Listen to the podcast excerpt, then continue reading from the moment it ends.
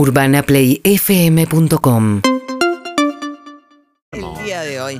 Y a partir de las 0 horas de esta noche empiezan a regir las nuevas restricciones hasta el 30 de abril, por 2 semanas. Así lo anunciaba anoche en un mensaje grabado en Olivos, el presidente de la Nación, que hoy recibirá el alta, pero estaba todavía aislado ayer. En el área metropolitana de Buenos Aires he decidido que la circulación nocturna entre las 20 horas y las 6 de la mañana de cada día siguiente sea restringida. No se puede circular por las calles. He dispuesto que quedan suspendidas todas las actividades recreativas, sociales, culturales, deportivas y religiosas que se hagan en lugares cerrados. Toda actividad comercial deberá desarrollarse entre las 9 de la mañana y las 19 horas de cada día. Las actividades gastronómicas están cerradas en el horario nocturno. Solo podrán funcionar entregando a domicilio por vía de delivery o por búsqueda del consumidor en el lugar del local de comidas. Área metropolitana, es decir, la Ciudad de Buenos Aires y la provincia de Buenos Aires, pero la Ciudad de Buenos Aires toda y la provincia de Buenos Aires es el conurbano, es el área que rodean. El interior de la provincia, donde tienen menos circulación, podrán hacer otra cosa. Pero las medidas que anunció Alberto Fernández, sin consulta con Horacio Rodríguez Larreta, son sobre el área metropolitana, que es el mayor conglomerado urbano de la Argentina. En este contexto, suspendió también las clases, alguna medida con la que Larreta no estaba para nada de acuerdo. Todas estas medidas incluyen también la suspensión de clases. Las clases van durante 2 semanas y a partir del día lunes van a adquirir su modalidad virtual. Los docentes, el personal no docente y los alumnos no deberán asistir a clases. No van a clases presenciales. Nicolás Trotta había dicho horas antes de este anuncio de Alberto Fernández en Olivos que se iban a restringir otras cosas para bajar la circulación, pero no las clases presenciales. Hubo rumores de renuncia de Trotta. Tiene que ver con la forma de toma de decisiones de Alberto Fernández. También para la mañana Carla Vizzotti había dicho que no iba a haber más casos. También con la evolución un poco rápida de lo que son los casos y una situación como esta, ¿no? Sí, hay mucha información que no se comparte dentro del propio Ejecutivo. Vizzotti de la mañana, la ministra, decía no va a haber anuncios hoy. Y fueron, ¿por qué? Porque esperaban al fin de semana para ver cómo impactaba Semana Santa. Entonces decían, bueno, no va a haber anuncios hoy, los estamos siguiendo de cerca. Habían dicho varias veces que las escuelas no eran focos de contagio y mostraban que el nivel de contagio de los maestros era muy bajo. Entonces decían, bueno, ahí no tenemos un problema. A las 5 de la tarde, Trotta dijo que no se iban a cerrar las escuelas. 4 horas más tarde, el presidente de la Nación comunica que se cierran las escuelas. Sí, reunido con su círculo más íntimo, ¿no? Vito Velo, el secretario general de la Presidencia, Santiago Cafiero. Pasa mucho con Alberto Fernández que descoloca su propio equipo. Y con Carla Vizzotti igual es más cercano de lo que es con Trotta, ¿no? Alberto Fernández. Mientras tanto, habló acerca de cómo va a hacer cumplir estas medidas. Pues estaba anunciando medidas para una jurisdicción sin haber hablado con el jefe de gobierno de esa jurisdicción, que es el área metropolitana. En lo que a mí concierne, como presidente de la Nación, preservaré la salud de todos y todas las argentinas. Y en especial los argentinos y argentinas que viven en la capital federal. Porque la Ciudad Autónoma de Buenos Aires es la capital federal de todos los argentinos. Y procuraré su cuidado al máximo. Extenderé ese cuidado con las fuerzas federales al área metropolitana de Buenos Aires en la inteligencia de que, como siempre hemos dicho con el jefe de gobierno de la ciudad y el señor gobernador de Buenos Aires, esa es una zona geográfica única y es un conglomerado social único y, por lo tanto, debe ser atendido como una unidad y no como lugares distintos. Bien, muchas de las medidas que anunció Alberto Fernández ayer se las había pedido Kicillof. Incluso Kicillof había pedido medidas un poco más restrictivas todavía, pero quedaron bastante conformes en la provincia de Buenos Aires. El tema es, dijo Alberto Fernández, que ¿quién va a hacer cumplir esto? Porque si vos anunciás esto sin haber hablado con el jefe de gobierno, ¿quién va a hacer cumplir? ¿La policía de la Ciudad de Buenos Aires? No, Alberto Fernández dijo que fuerzas federales. A su vez, le he pedido a las Fuerzas Armadas que colaboren en la atención sanitaria de nuestra gente. personal de las Fuerzas Armadas, oficiales y suboficiales del Ejército, se ubicarán en distintos puntos de la ciudad de Buenos Aires y del Gran Buenos Aires, ayudando a prestar asistencia sanitaria con el control de test, con el alcohol y con el cuidado que el momento sanitario nos exige. Bueno, acá entramos en un terreno más resbaladizo respecto a cuáles son además las funciones que pueden o no cumplir las Fuerzas Armadas en lo que tiene que ver con cuestiones de seguridad interior, algo prohibido en la Argentina por la ley desde la época como herencia de la dictadura. En el gobierno de Alfonsín se sancionó una ley diciendo a las Fuerzas Armadas nunca más se pueden meter en nada que tenga que ver con la seguridad interior. Acá hay un límite que empieza a ser finito. De hecho, ayer tuvo que salir a aclarar Rossi, el ministro de Defensa. Esto le preguntaban en el programa A Dos Voces. Bueno, tiene que ver con fortalecer todo lo que está haciendo el Estado en materia sanitaria.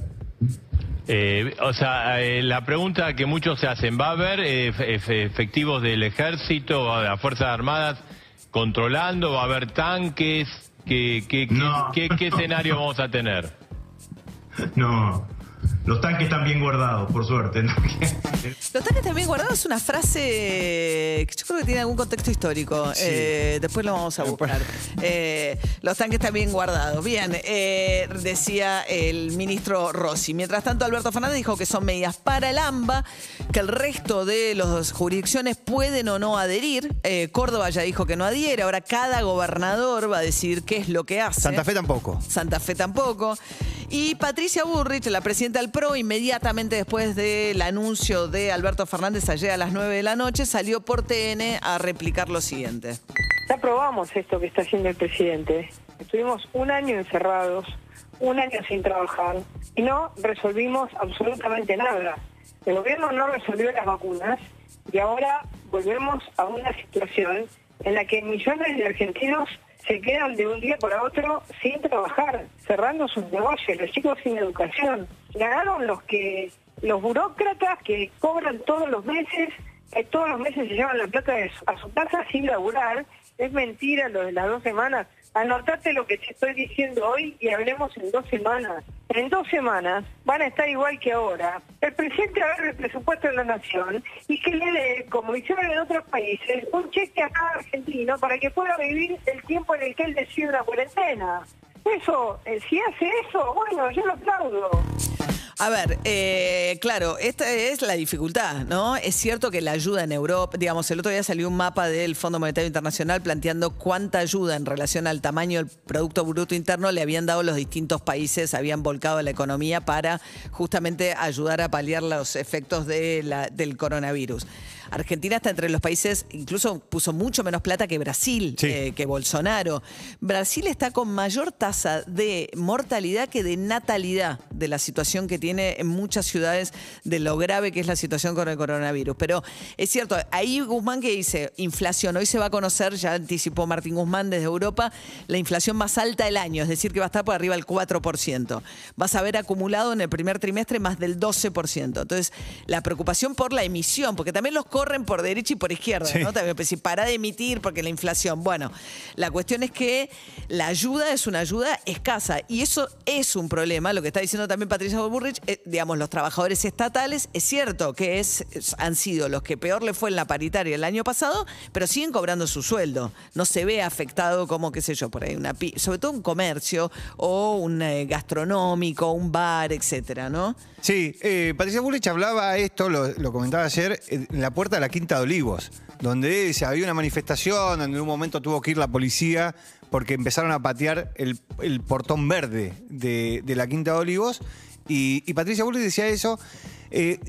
Salieron muchos dirigentes de Juntos por el Cambio, pero se concentraron en criticar la medida de las escuelas, no las medidas económicas o cómo afectaría la medida económica. Los diputados, sí, los senadores fueron por el tema de las escuelas solamente. Estaba acompañando la protesta, porque hubo cacerolazos ayer en muchos de los barrios que son los que peor están en la ciudad de Buenos Aires. Fueron donde más se sintieron los cacerolazos. Ayer también María Eugenia Vidal, exgobernadora de la provincia de Buenos Aires, un día bastante malo, le tocó poco, digamos, con poco foco noticioso sobre ella, porque lanzó su libro, su reaparición después de un año y pico en escena, en la Usina del Arte, a través de redes sociales, un libro bastante crítico de la política económica de Mauricio Macri, de la segunda mitad del gobierno de Mauricio Macri, y al gobierno nacional lo criticó por la falta de vacunación. cuando el presidente nos pide que hagamos un esfuerzo, y yo lo entiendo, todos tenemos que hacer un esfuerzo, ahora no admite que se equivocó. Este libro está lleno de autocrítica. Y la verdad es que hoy estamos así porque no tenemos un plan de vacunación que haya funcionado. Por eso llegamos hasta acá. El año pasado nos encerramos porque no había vacuna y porque el sistema de salud tenía que ser fortalecido. Y yo lo acompañé, lo entendí. Ahora este año sí hay vacuna, pero no hay vacuna en nuestro país.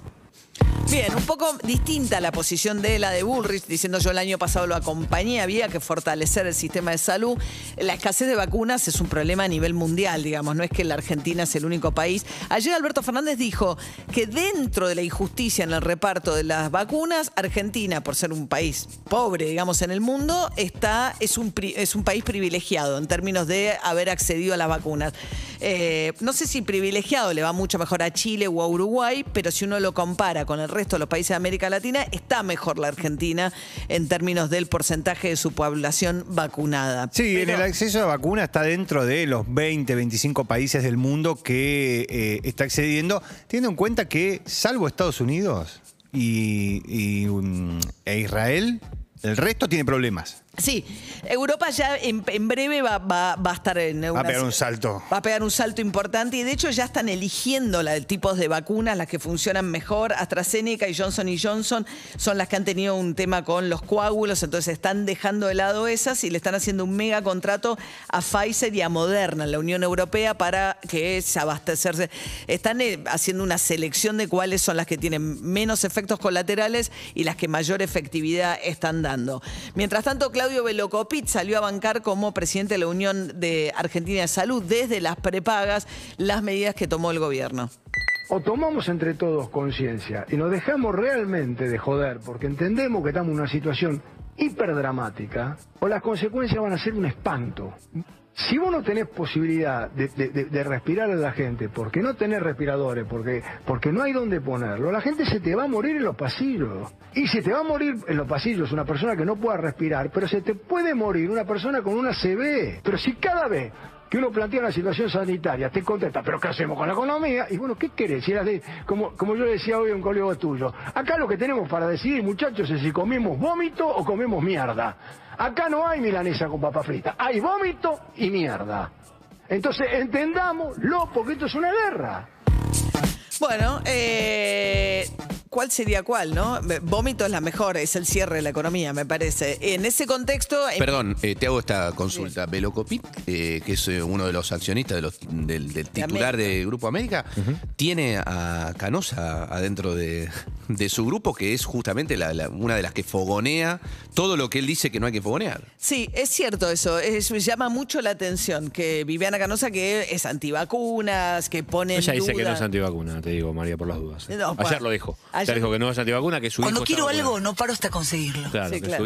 Su hijo está vacunado. No, claro, pero pone un farmacéutico a decir que las vacunas generan muerte, un farmacéutico, o sea, y desinforma desde su 100%. Programa respecto de lo que pasa con las vacunas. Y es grave, sí, es gravísimo. Sí. Es grave. Bien, mientras tanto, Héctor Dar, el secretario general del Sindicato de Sanidad, planteando una demanda que dice, bueno, perfecto, va a haber que poner ayuda arriba de la mesa a los sectores que se van a ver afectados por este nuevo cierre. Esto hay que insistirlo, hay que las medidas de ayuda hay que resolverlas, hay que generar las condiciones que se generaron el año pasado para que los sectores más vulnerables, que los sectores que tienen que llevan el mayor peso en esto, tengan la posibilidad de compensaciones. Por supuesto que nosotros vamos a plantear que quienes quedan al margen con esta situación tengan llegada, tengan auxilios, digamos. Y me parece que también va a ser una decisión del presidente que va a tener correlato con esto, digamos. Bien, veremos. Eran las urnas, están bien guardadas, la frase de Galtieri en la época de la dictadura. No creo que haya querido reinterpretar esa frase Rossi, Agustín Rossi, ministro de Defensa, que ayer dijo los tanques están bien guardados. Bueno, vamos a escuchar algo de música, Ari. Dale, en sus primeras apariciones... Urbana Play 104.3